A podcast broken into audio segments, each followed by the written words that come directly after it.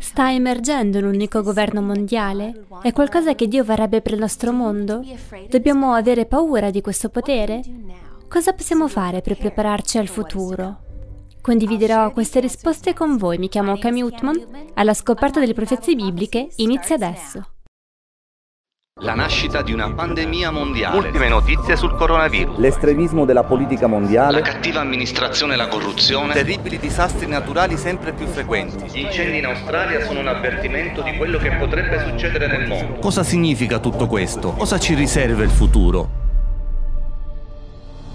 Unitevi all'oratrice internazionale Kemi Etman in un viaggio alla ricerca di risposte scoprendo le profezie bibliche. Nei suoi viaggi per il mondo entrate in contatto con le difficoltà della vita reale, eppure, nonostante tutto, ha trovato miracoli di speranza. Unitevi a Kemi Etman in alla scoperta delle profezie bibliche, mentre condivide come le profezie bibliche si stanno realizzando sempre più in fretta.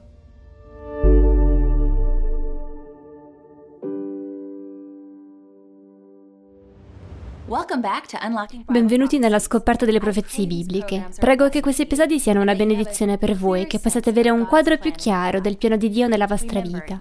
Non dimenticate che potete trovare tutti gli episodi precedenti sul sito awr.org/bible. Il nostro obiettivo è quello di fornirvi le risorse affinché andate avanti nella vostra crescita spirituale. Abbiamo esperti della Bibbia online disponibili se avete delle domande.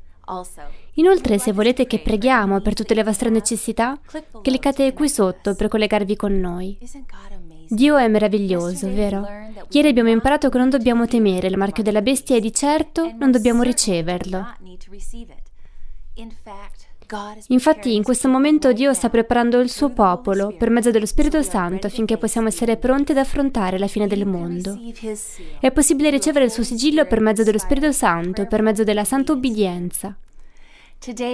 Oggi continueremo a concentrare la nostra attenzione sugli eventi della fine del mondo, scoprendo insieme un'altra sorprendente profezia. Dio, attraverso l'Apostolo Giovanni nel libro dell'Apocalisse, ha predetto un momento del nostro futuro in cui la Chiesa e lo Stato si incontreranno di nuovo. È già iniziato? Stiamo per entrare in quel periodo? Restate con me per scoprire le risposte a queste importantissime domande. Preghiamo per poi iniziare il nostro episodio intitolato La prostituta. Padre Celeste, Signore, svuotami di me stessa e riempimi con il tuo Spirito Santo. Ungi le mie labbra con le tue parole, che io possa essere una tua messaggera in questo momento per dare un messaggio chiaro, Signore, che è così importante per la nostra generazione. Sii con me ora, Signore, parla attraverso di me, nel prezioso nome di Gesù. Amen. Un pastore in Tanzania incoraggia i membri a usare un programma radiofonico cristiano come strumento di testimonianza per condividere messaggi con amici e familiari. Mamma Miambe ha preso a cuore questo progetto e ha iniziato a portare la sua piccola radio ovunque andasse. Mamma Miambe aveva un giardino vicino al bar della città. Ogni giorno si prendeva cura delle sue piante e dei suoi ortaggi, ascoltando la radio ad alto volume. All'interno del bar accanto il proprietario iniziò ad ascoltare e interessarsi. Si incuriosì da ciò che sentiva provenire dalla radio in giardino, tanto da decidere di trovare il canale sulla sua radio, in modo da poterlo sentire meglio. Mentre serviva i suoi clienti ascoltava attentamente i sermoni, come alla scoperta delle profezie bibliche. Presto non fu l'unico ad ascoltare. Gli ubriachi che passavano ogni giorno iniziarono ad ascoltare e a fare domande. Infine, tutti accettarono di incontrarsi per ascoltare la radio invece di bere. Il proprietario e i suoi clienti si incontravano nel bar con le loro Bibbie e la radio. Mentre il programma della Radioventista Mondiale presentava dei messaggi basati sulla Bibbia, questi uomini scoprivano preziose verità preziose, di cui non avevano mai sentito parlare. Alla fine della serie di 20 giorni il proprietario del bar decise di dare la propria vita a Gesù, battezzandosi insieme ad altri 20 dei suoi clienti. Fu una giornata gioiosa. Dopo il battesimo, questa nuova piccola congregazione decise di trasformare il bar in un luogo di culto. Si incontrano ogni sabato per cantare lodi e per studiare insieme la Bibbia. Mamma Miambe si unisce spesso a loro, con il cuore pieno di gioia per quello che Dio ha fatto per mezzo di lei. Non è una straordinaria testimonianza della potenza del Vangelo? Un luogo di frivolezza, di ubriachezza, è ora luogo di lode e di culto in favore del nostro Creatore. Questi uomini hanno sentito la verità, confermata nella loro Bibbia, e si sono impegnati a seguirla, in tutta semplicità. Il libro dell'Apocalisse descrive due sistemi di religione, due modi di adorare. L'Apocalisse ci presenta una delle due scelte senza dare nessuna via di mezzo. Non si può più rimanere neutrali. Questo è un forte richiamo per gli uomini e le donne negli ultimi giorni della storia del mondo. Gesù fa un appello urgente all'impegno. Questa chiamata può essere riassunta nel simbolismo delle due donne dell'Apocalisse. La donna vestita di sole, come descritto nella profezia di Apocalisse 12, una donna pura che simboleggia la sposa di Gesù o la Chiesa vera. In Geremia 6:2 il profeta dice, La bella, la voluttuosa figlia di Sion, io la distruggo. La figlia di Sion è un'espressione che designa il popolo di Dio. Qui Dio prega nella sua chiesa una donna bella e pura. In Efesini capitolo 5 Gesù è un marito fedele alla sua chiesa, la sposa. In Apocalisse 12 c'è un suggestivo simbolo di una donna vestita di bianco, fedele al suo vero amante, Gesù. Non è macchiata della corruzione e della falsa dottrina, è descritta come la sposa di Cristo e la sua Chiesa sulla terra. In Apocalisse 17 arriva un'altra donna, una donna vestita di porpora e di scarlatto. La Bibbia la chiama prostituta. Ha lasciato il suo vero amante, Gesù. Questa prostituta è il sistema apostato della religione. Stasera ci concentreremo sul tema di questa prostituta. Mentre studiamo insieme questo argomento vedremo quanto sia cruciale il nostro tema. Se si trova nella Bibbia, ci credo. Se è in contrasto con la Bibbia, allora non fa per me. Anche se il mondo intero segue le favole e dogmi umani, dobbiamo stare dalla parte della parola di Dio. E se nessuno verrà con me, io sceglierò comunque di seguirlo. La Chiesa del Nuovo Testamento è la vera Chiesa di Dio, irradia purezza e santità, perché Gesù è predominante nella sua vita. Il suo affetto e il suo cuore sono fissi su di lui. Il suo amore non può essere dato a nessun altro. Lei non lo tradirà mai, perché lui significa tutto per lei. È la sposa fedele di Cristo. Ma questa bella immagine cambia. Entra in scena un'altra donna, in diretto contrasto con la donna pura.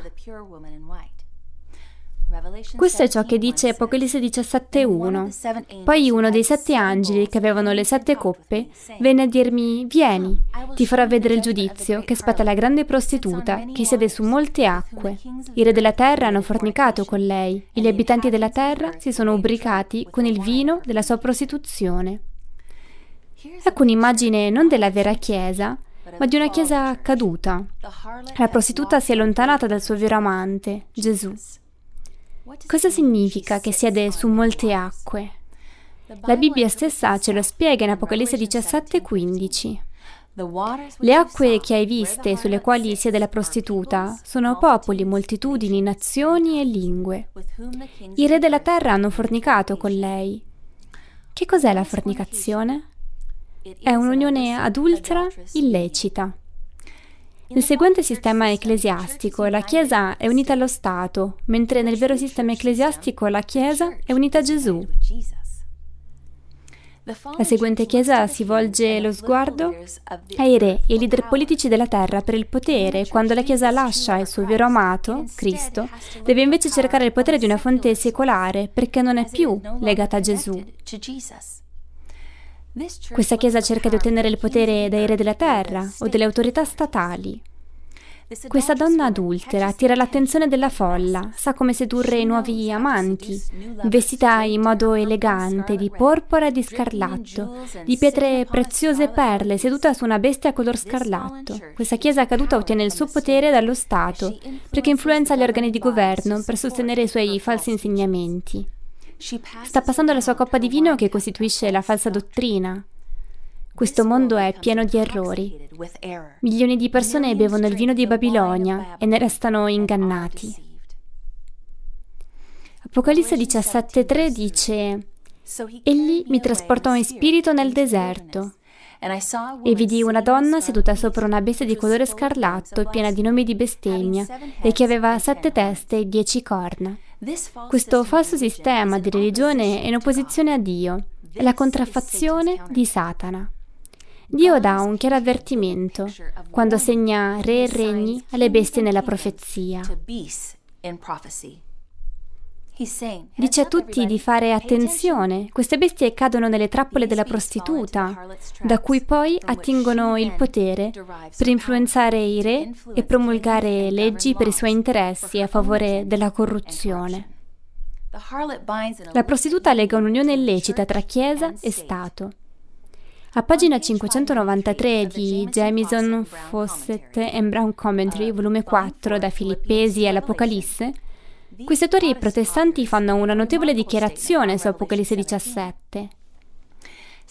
Lo Stato e la Chiesa sono doni preziosi di Dio, ma lo Stato dissacrato diventa simile a una bestia. La Chiesa apostata diventa la prostituta. Apocalisse 17,4 dice: La donna era vestita di porpora e di scarlatto, adorna d'oro, di pietre preziose e di perle. Pensiamoci bene. Conoscete un sistema religioso in cui i sacerdoti erano vestiti di porpora e di scarlatto? Sì. I cardinali sono spesso vestiti di scarlatto e questi sacerdoti sono vestiti di porpora in occasione del Venerdì Santo, della Domenica delle Palme, della Pentecoste e viola per il periodo dell'Avvento, per la Quaresima e i funerali. L'abbigliamento ufficiale indossato dal Papa è più ricco d'oro, di pietre preziose di qualsiasi altra corona sulla terra. Il valore della tiara papale va oltre ogni immaginazione. Le ricchezze vengono profuse sulle icone del cattolicesimo. Oro, perle e pietre preziose decorano le statue di santi e gli edifici cattolici in tutto il mondo.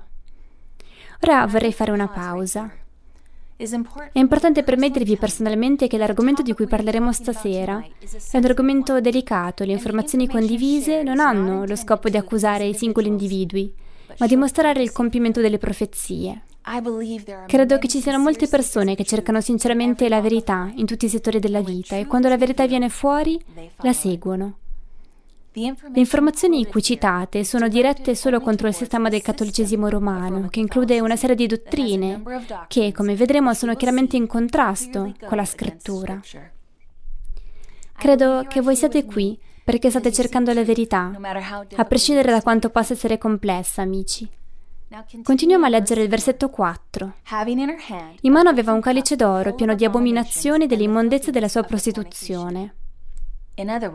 In altre parole, nella mano di questo sistema religioso decaduto, i cui colori sono il porpora e lo scarlatto, c'è una coppa di vino dorato e tutti ne bevono e diventano confusi e intossicati da queste false dottrine.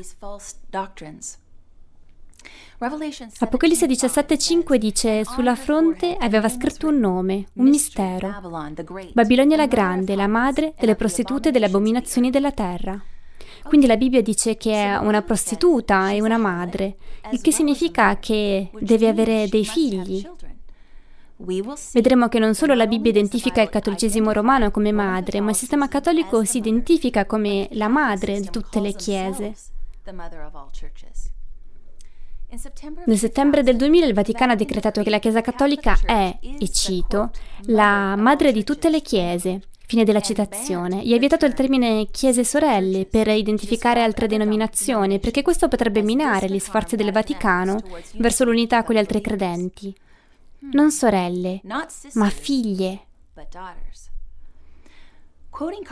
Il cardinale Joseph Ratzinger, che poi è diventato Papa Benedetto XVI, ha detto deve essere sempre chiaro che l'una, santa, cattolica e apostolica Chiesa universale non è sorella, ma madre di tutte le chiese particolari. Fine della citazione. Le denominazioni protestanti hanno le loro radici nel cattolicesimo, ma hanno mantenuto alcune delle loro false dottrine. Sono le figlie della Chiesa madre. Amici, qualunque sia la vostra religione, Dio vi sta attirando alla sua verità. Questo è tutto ciò che conta. È così misericordioso che ci avverte della nostra mancanza di tempo. Dio sta chiamando persone da tutto il mondo, in ogni cultura e confessione religiosa, e loro rispondono. Come in India, quando mi è stato chiesto di condividere un messaggio simile con una congregazione di pastori e vescovi in una capitale. Questi eminenti capi della Chiesa sono alla ricerca di una verità profetica e sono attualmente in procinto di prendere decisioni importanti, scegliendo se lasciare le loro tradizioni o seguire le loro Bibbie.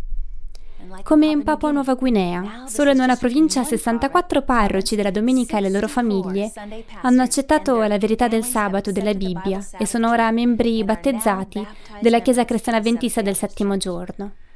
Questo non è solo il caso della Papua Nuova Guinea, ma avviene anche in Uganda, in Kenya, Filippine, in tutto il mondo. La gente sta uscendo da Babilonia proprio in questo momento.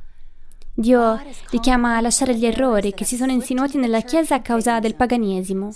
In parole povere il paganesimo è in opposizione a Dio e alle sue vie. Dio chiama il suo popolo alla verità della sua parola. E amici, penso che voi vogliate qualcosa di più che parole dolci e rassicuranti per farvi sentire a proprio agio. Essere a proprio agio vi rende vulnerabili alla contraffazione. Per me personalmente il mio desiderio di conoscere la verità è più forte della volontà di essere calmata o tranquillizzata. Penso che state studiando con me perché anche voi volete vedere la verità direttamente, semplicemente dalla Bibbia. Vediamo cosa sta succedendo. Cosa intende la Bibbia quando dice un mistero, Babilonia la Grande? Nel primo secolo la Babilonia letterale, una città che esisteva nell'Antico Testamento, era già morta. Quindi non si tratta di parlare della Babilonia letterale o fisica, si riferisce alla Babilonia spirituale. In altre parole, è un sistema religioso che si fosse discostato da, dai puri insegnamenti della parola di Dio. Le false dottrine sarebbero entrate nella Chiesa attraverso il falso sistema religioso chiamato Babilonia. Notate che sarebbero state accettate dalla Chiesa, ma non da Dio. Giovanni 17,17 17 dice: Santificali nella verità. La tua parola è verità. Cosa significa la parola consacrare? Significa mettere da parte. Quindi Dio dice sto chiamando il mio popolo, invitandolo a lasciare le false dottrine di Babilonia in favore della verità della mia parola. Nell'Antico Testamento, subito dopo il diluvio, gli esseri umani hanno escogitato un piano per sfidare apertamente Dio. Una struttura massiccia conosciuta come la Torre di Babele viene menzionata in Genesi 11.9. Perciò questa fu dato il nome di Babel, perché là il Signore confuse la lingua di tutta la terra. Mentre gli esseri umani costruivano questo grattacielo per raggiungere il cielo, lo reggevano sfidando la promessa di Dio. Non credevano che la terra non sarebbe mai più stata distrutta da un diluvio. Hanno avanzato l'idea che l'uomo potesse essere più intelligente di Dio, ma non si può essere più intelligenti di Dio. Ogni volta che l'uomo sostituisce la parola di Dio con una contraffazione è perché c'è ribellione nel suo cuore. Questo mondo è in perenne tumulto a causa della ribellione che risale alla caduta di Lucifero dal cielo. Lucifero, noto come Satana, si è ribellato contro il governo amorevole di Dio. Con una brillante mossa strategica, Dio ha confuso le loro lingue. In un'occasione della costruzione della Torre di Babele, le persone non riuscivano a comunicare, non erano in grado di capirsi e così il lavoro si è fermato. Lo trovo super interessante e così simbolico. Più tardi la città di Babilonia fu costruita proprio sulla vista della Torre di Babele. La parola Babilonia deriva da Babele, balbettio, confusione. Farfugliare vuol dire emettere suoni che non hanno senso per l'ascoltatore, parlando troppo, in modo sciocco, borbottando o balbettando, un'insignificante confusione di parole e suoni. Amici, vorrei farvi notare una cosa molto interessante legata a questo balbettio. In Matteo 6,7 Gesù dà una seria istruzione. Nel pregare non usate troppe parole, come fanno i pagani i quali pensano di essere esauditi per il gran numero delle loro parole. Quindi, quando si tratta di religione, quando una Chiesa accetta le idee umane piuttosto che gli insegnamenti di Dio, si confonde e confonde a sua volta. Diventa il risultato delle idee confuse degli uomini, delle tradizioni balbettanti dell'umanità. E quando una Chiesa farfuglia nella confusione, perde tutto il potere che Dio le ha dato. Al contrario, quando una Chiesa predica chiaramente la semplice e diretta verità di Dio, non è un balbettio, ma è un proclamare e c'è un'enorme differenza tra l'annunciare la verità e il borbottare la tradizione.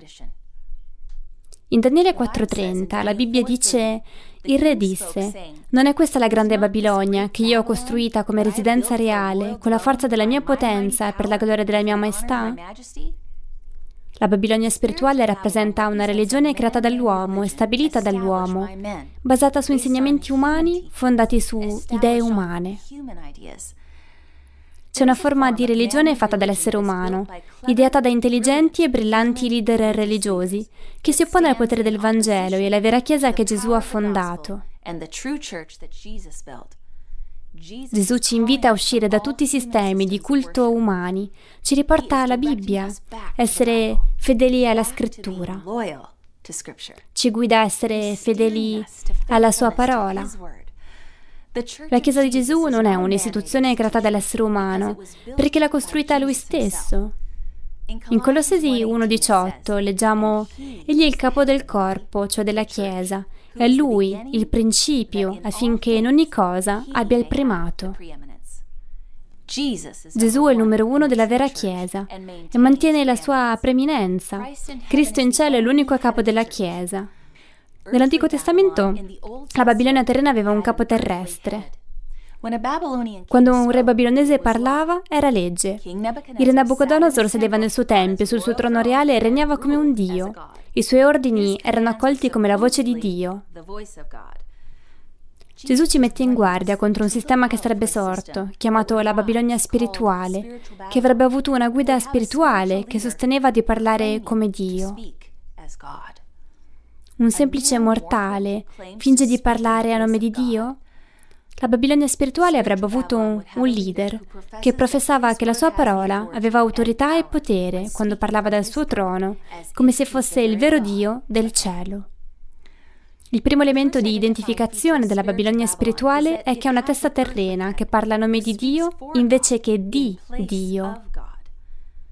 Seconda Tessalonicesi 2,4 L'avversario, colui che si innalza sopra tutto ciò che è chiamato Dio d'oggetto di culto, fino al punto da porsi a sedere nel Tempio di Dio, mostrando se stesso e proclamandosi Dio.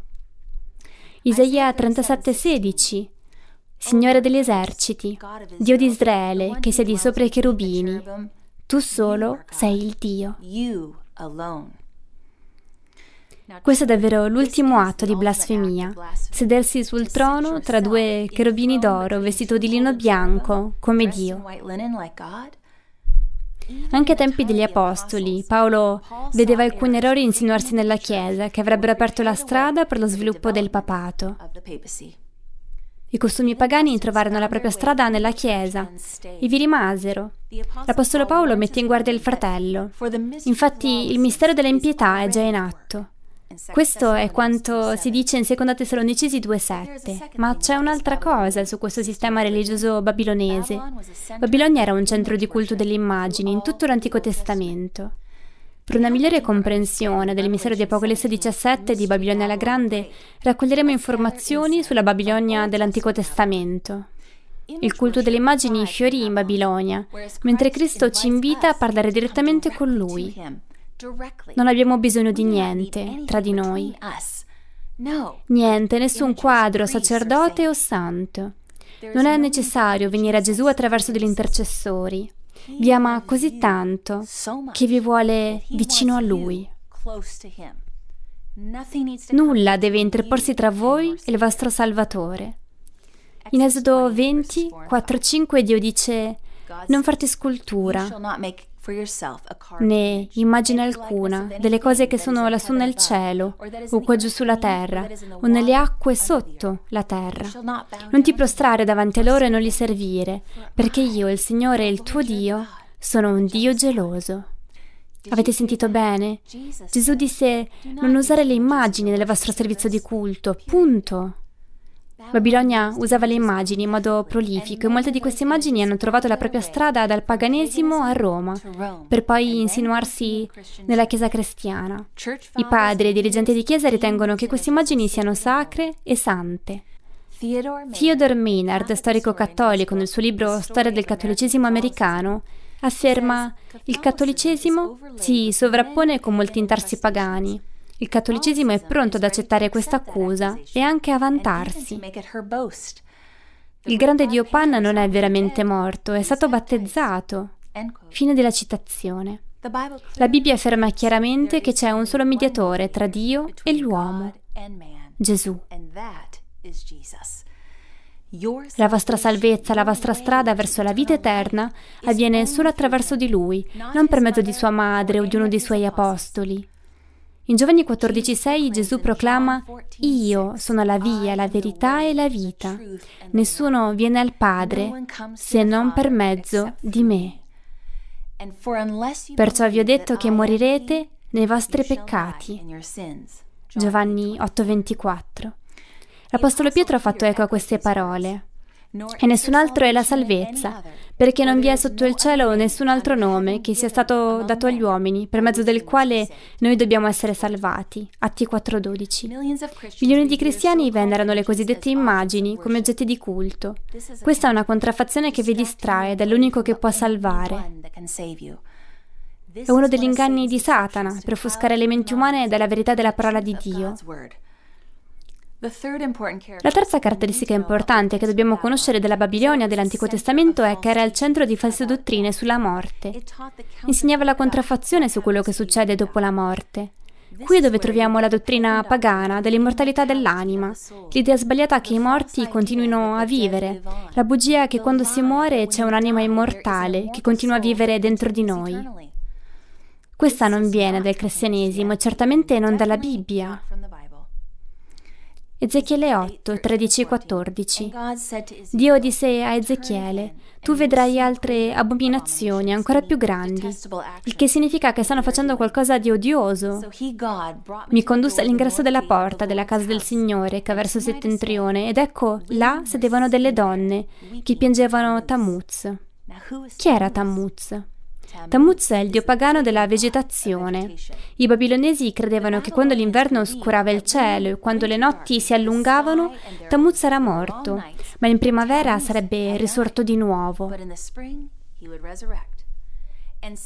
E alcuni del popolo di Dio, gli ebrei, accettarono questa falsa idea di Babilonia direttamente dal paganesimo. Per questo Ezechiele li descrive come adoratori di Tammuz, stanno adorando i morti, questa falsa dottrina che i morti continuino a vivere che l'anima sia immortale si è insinuata nella Chiesa dell'Antico Testamento, direttamente dal paganesimo. Amici, quelli di voi che ci hanno seguito ogni sera sanno già cosa dice la Bibbia sulla morte. Ecclesiaste 9:5 Infatti i viventi sanno che moriranno, ma i morti non sanno nulla, e per essi non c'è più salario, poiché la loro memoria è dimenticata. La prima bugia di Satana alla razza umana è stata non morirai affatto. Sta dicendo Eva, sei immortale. Quella vecchia bugia inganna ancora gli esseri umani, anche migliaia di anni dopo. L'immortalità dell'anima, il culto dei morti, inchinarsi davanti alle immagini che dovrebbero rappresentare i morti. Tutte queste sono idee contraffatte che hanno portato alla dottrina pagana di portare offerte ai morti. Guardiamo la falsa dottrina dei santi che si suppone siano in giro. Questo va contro quello che abbiamo letto insieme. Abbiamo studiato il modo in cui la Bibbia equipara la morte al sonno, oltre 50 volte in tutta la scrittura. Dal momento che i morti sono nelle loro tombe, allora chi sono questi spiriti che girano? Non sono persone morte. Questo è ciò che ci dice Apocalisse 16:14. Essi sono spiriti di demoni capaci di compiere dei miracoli. Essi vanno dei re di tutta la terra. Seconda Re 23:24. Giosia fece anche sparire gli evocatori di spiriti e gli indovini gli idoli domestici, gli idoli e tutte le abominazioni che si vedevano nel paese di Giuda e a Gerusalemme, per mettere in pratica le parole della legge. Pensate anche a questo. L'insegnamento dell'anima immortale toglie il potere del ritorno di Cristo. Perché allora avremo bisogno di un Salvatore che ci salvi da questa terra se andiamo in cielo quando moriamo? Se credete nell'immortalità dell'anima, allora credete che quando moriamo andiamo immediatamente in cielo. Ma se questo fosse vero, perché Gesù sarebbe venuto per risuscitare i morti dalle loro tombe se erano già in cielo? Questo falso insegnamento elimina la necessità del suo ritorno. Dio vuole che siamo impazienti ed entusiasti del ritorno di Gesù. Tutto il cielo attende con ansia questo importante evento. L'intenzione di Dio era che la Chiesa desiderasse sempre il suo ritorno. Secondo la Bibbia, i nostri cari dormono in Gesù fino al momento in cui, insieme, saremo presi per andare a incontrare Gesù nell'aria. Allora, perché oggi molte chiese sono spiritualmente morte? Perché così tante chiese mancano di forza spirituale? Hanno perso l'urgenza del ritorno di Cristo, la passione ardente per la venuta di Gesù. La Bibbia, la nostra guida, orienta costantemente l'umanità verso il nostro salvataggio da questo mondo peccaminoso per portarci a casa in cielo. Ora torniamo a Babilonia. Era anche il centro del culto del sole. Tutto il culto del sole proviene da vari canali pagani. Ezechiele 8:16 è un testo importante. Mi condusse nel cortile della casa del Signore ed ecco, all'ingresso del Tempio del Signore fra il portico e l'altare, circa 25 uomini che voltavano le spalle alla casa del Signore e la faccia verso l'Oriente. Si prostavano verso l'Oriente, davanti al sole. Ecco una parte affascinante della storia che ci aiuta a capire l'origine del culto domenicale. Gli ebrei accettarono l'idea babilonese che l'anima era immortale, così adoravano Tammuz, che era morto. Erano nel tempio della casa del Signore, il tempio ebraico, dove si supponeva che adossarono Dio e si volgevano al sole, in modo da essere in direzione del sole, a oriente. Quei capi adoravano il sole, il sole e non il figlio. Era uno sgarbo nei confronti di Dio. Il culto del sole si è insinuato nella Chiesa. Le pratiche religiose babilonesi si sono unite al giudaismo e poi il culto del sole è entrato a far parte della Chiesa cristiana. Il culto della natura di James Fraser, volume 1, pagina 529, dice, e cito, Nell'antica Babilonia il sole era venerato fin dall'antichità. Fine della citazione. Il sole era venerato, considerato santo. Il sole faceva parte di quel sistema di culto. Questo fu l'attacco di Satana alla Chiesa primitiva. Nel suo libro di storia Le due Babilonie, il dottor Alexander Hislop dichiara a pagina 105 per riconciliare i pagani con il cristianesimo nominale, Roma, secondo la sua politica abituale, ha preso provvedimenti per unificare le feste cristiane e pagane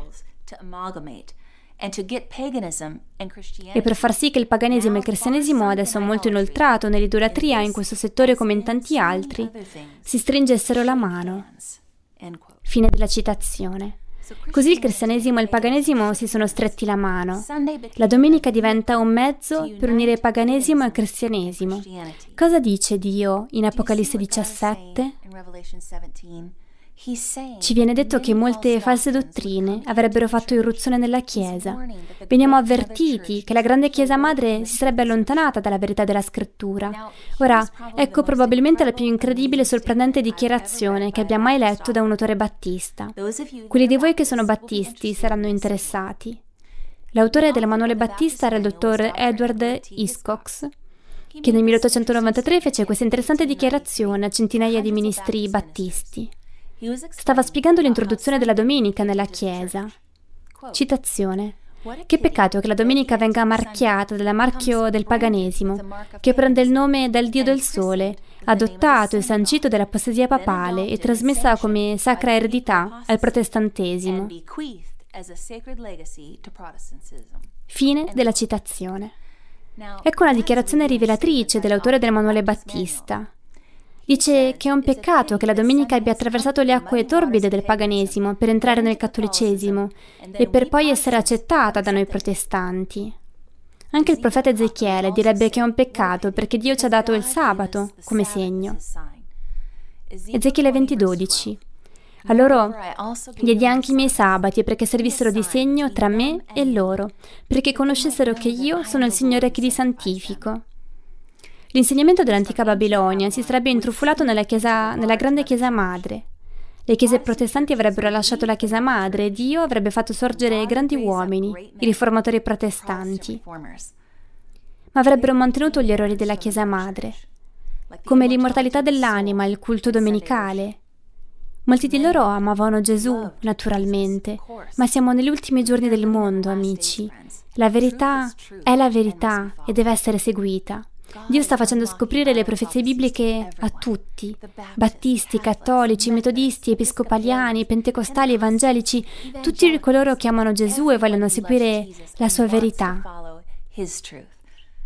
Forse state imparando cose nuove della parola di Dio, imparando questi nuovi insegnamenti che identificate come la verità. C'è qualcosa nel vostro cuore che risponde. Questa è la verità, queste sono cose che ci siamo sempre chiesti, che hanno sempre turbato le nostre menti e che ora possiamo leggere da soli. Questo mi fa pensare a una coppia sposata in Papua Nuova Guinea, Ellen e Simon. Erano entrambi pastori di chiese domenicali che divennero sempre più a disagio con i testi biblici sul sabato. Quando Ellen predicava, saltava intenzionalmente qualsiasi testo che facesse riferimento al sabato. Una domenica mentre predicava nella sua chiesa, dovette di nuovo evitare uno di quei testi. Capì proprio in quel momento che aveva bisogno di approfondire la questione. Sulla strada di casa lei e suo marito pregarono. Se Dio li avesse condotti alla verità, l'avrebbero seguita. Amici, questa è una preghiera a cui Dio risponde sempre. Dio rivelò loro la sua verità nel quarto comandamento e in risposta loro accettarono il sabato come settimo giorno. Ora Ellen e Simon si stanno preparando per essere battezzati e unirsi alla Chiesa cristiana avventista del settimo giorno. Con i loro se- sette figli sono così determinati a condividere questa verità da aver persino smantellato la propria casa per costruire una chiesa sulla loro proprietà. Incredibile. Ai tempi di Ezechiele, quando gli errori si insinuavano tra il popolo di Dio, Dio li avvertiva, come farebbe oggi. In Ezechiele 22-26 leggiamo: I suoi sacerdoti violano la mia legge e profanano le mie cose sante. Non distinguono fra santo e profano, non fanno conoscere la differenza che passa fra ciò che è impuro e ciò che è puro.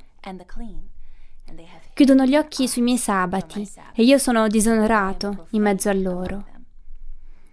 Daniele ha detto che oggi ci sarebbe stata una potenza, e questo si trova in Daniele 7:25, e che questa potenza si proporrà di mutare i giorni festivi e la legge.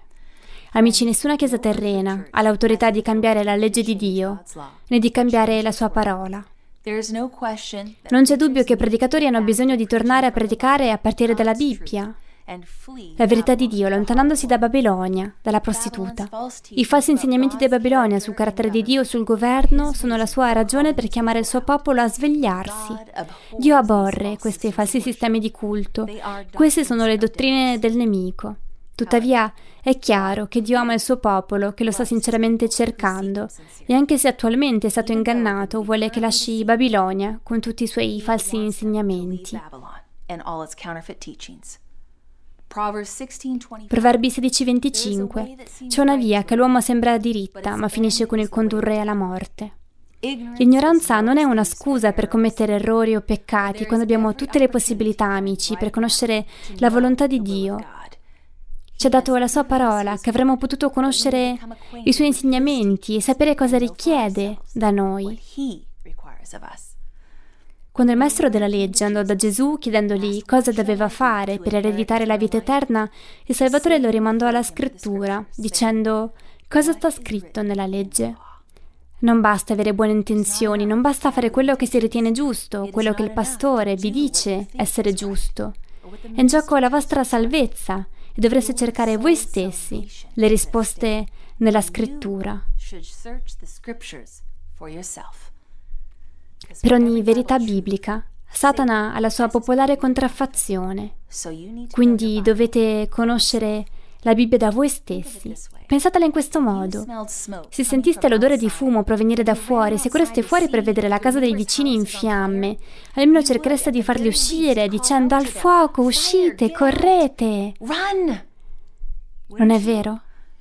Amici, se la vostra Chiesa insegna che i dieci comandamenti di Dio non sono più vincolanti, che la legge morale di Dio che riflette il suo carattere è stata in qualche modo soppressa e non si applica a noi.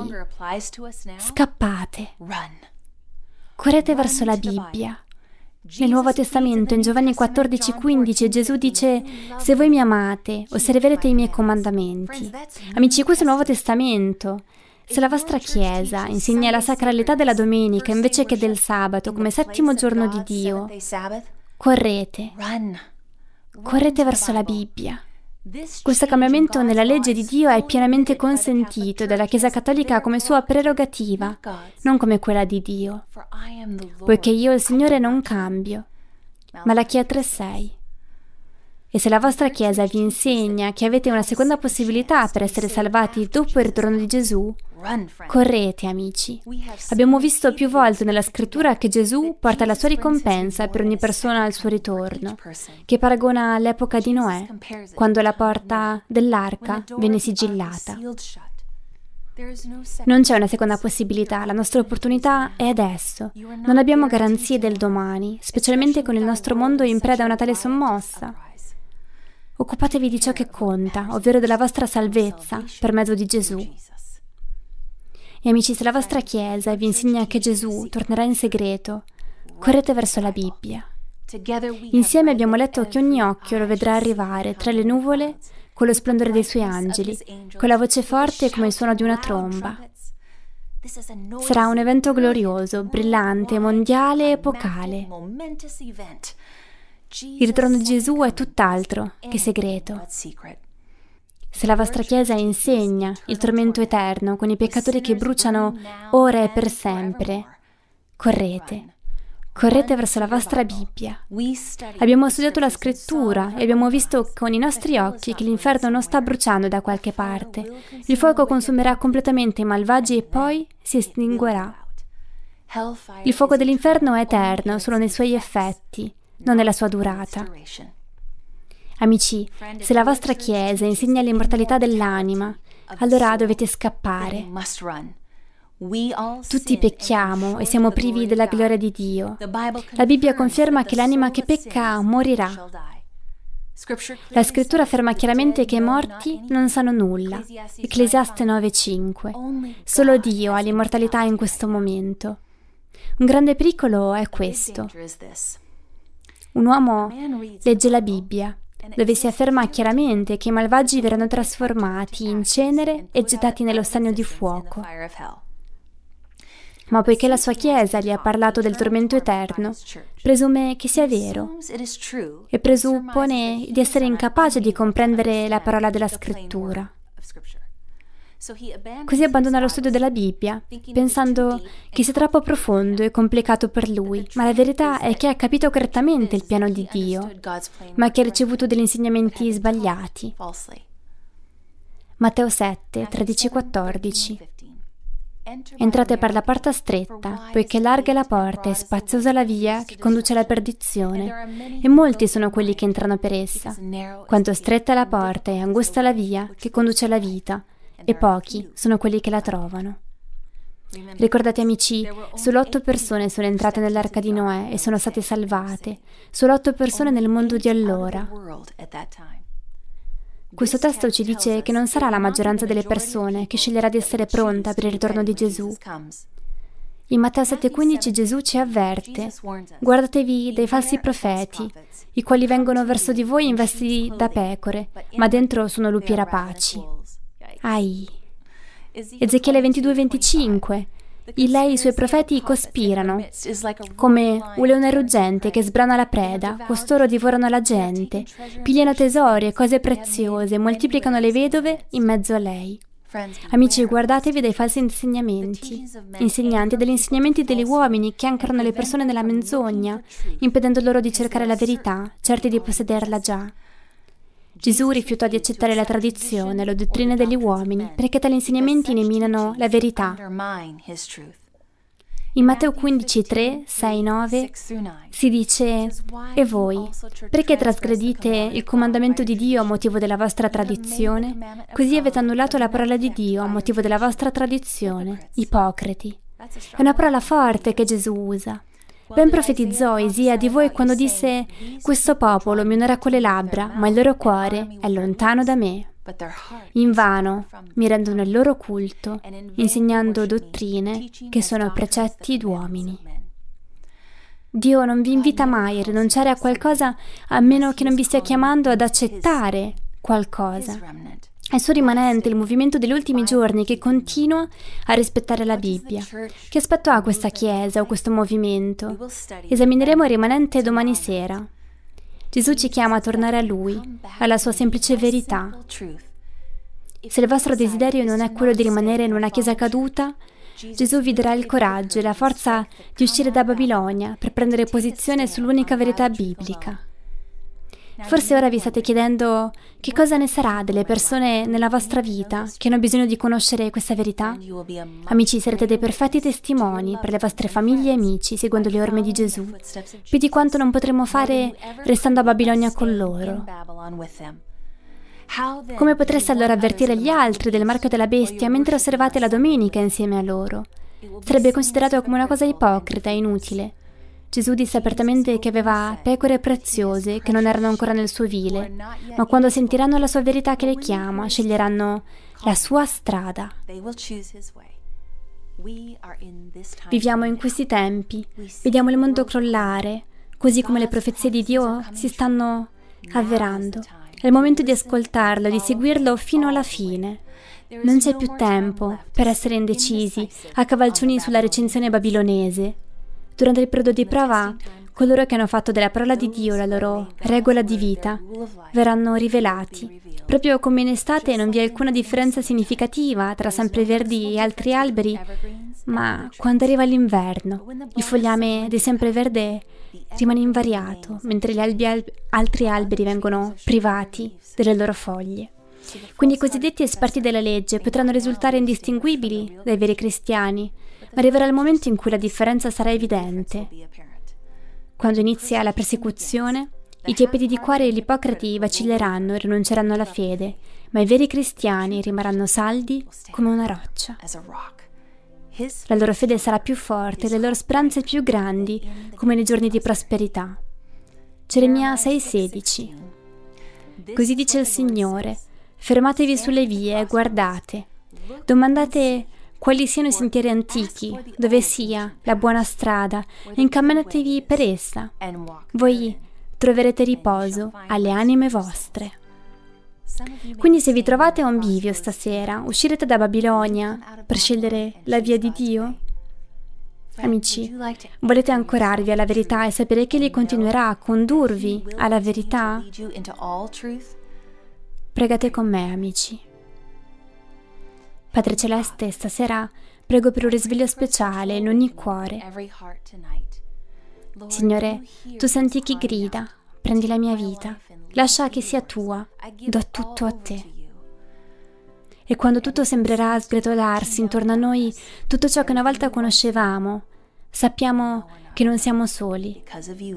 Grazie a te, Signore, possiamo rimanere calmi e fiduciosi nelle tue promesse, perché ci sei sempre stato fedele. Signore, aiutami a correre verso la Bibbia per ogni risposta e ogni passo che faccio. Che tu possa essere davanti, dietro di me, e in ogni paura che affronto, so che sono al sicuro sotto le tue ali. Mi tiri fuori dalla confusione, in una libertà che deriva solo da te. Hai dato la tua vita per me. In te ho trovato il mio valore e la mia identità. Prego nel mio cuore per tutte queste cose, nel prezioso nome di Gesù. Amen. Amici, lo Spirito Santo sta lavorando nel vostro cuore in questo momento. State pensando, sì, lo vedo nella Bibbia, ma come farò a viverlo? Amici, quando vi impegnerete nella verità, Gesù creerà la via. Fateci sapere che avete deciso di fidarvi di Lui cliccando sul link. Grazie mille per aver seguito alla scoperta delle profezie bibliche. Ci vediamo domani sera per studiare la descrizione della Chiesa di Dio negli ultimi giorni, in modo da poterla identificare tra tutte le altre. Il nostro prossimo episodio si intitolerà Il rimanente. Scegliete la via di Dio. Buonanotte amici.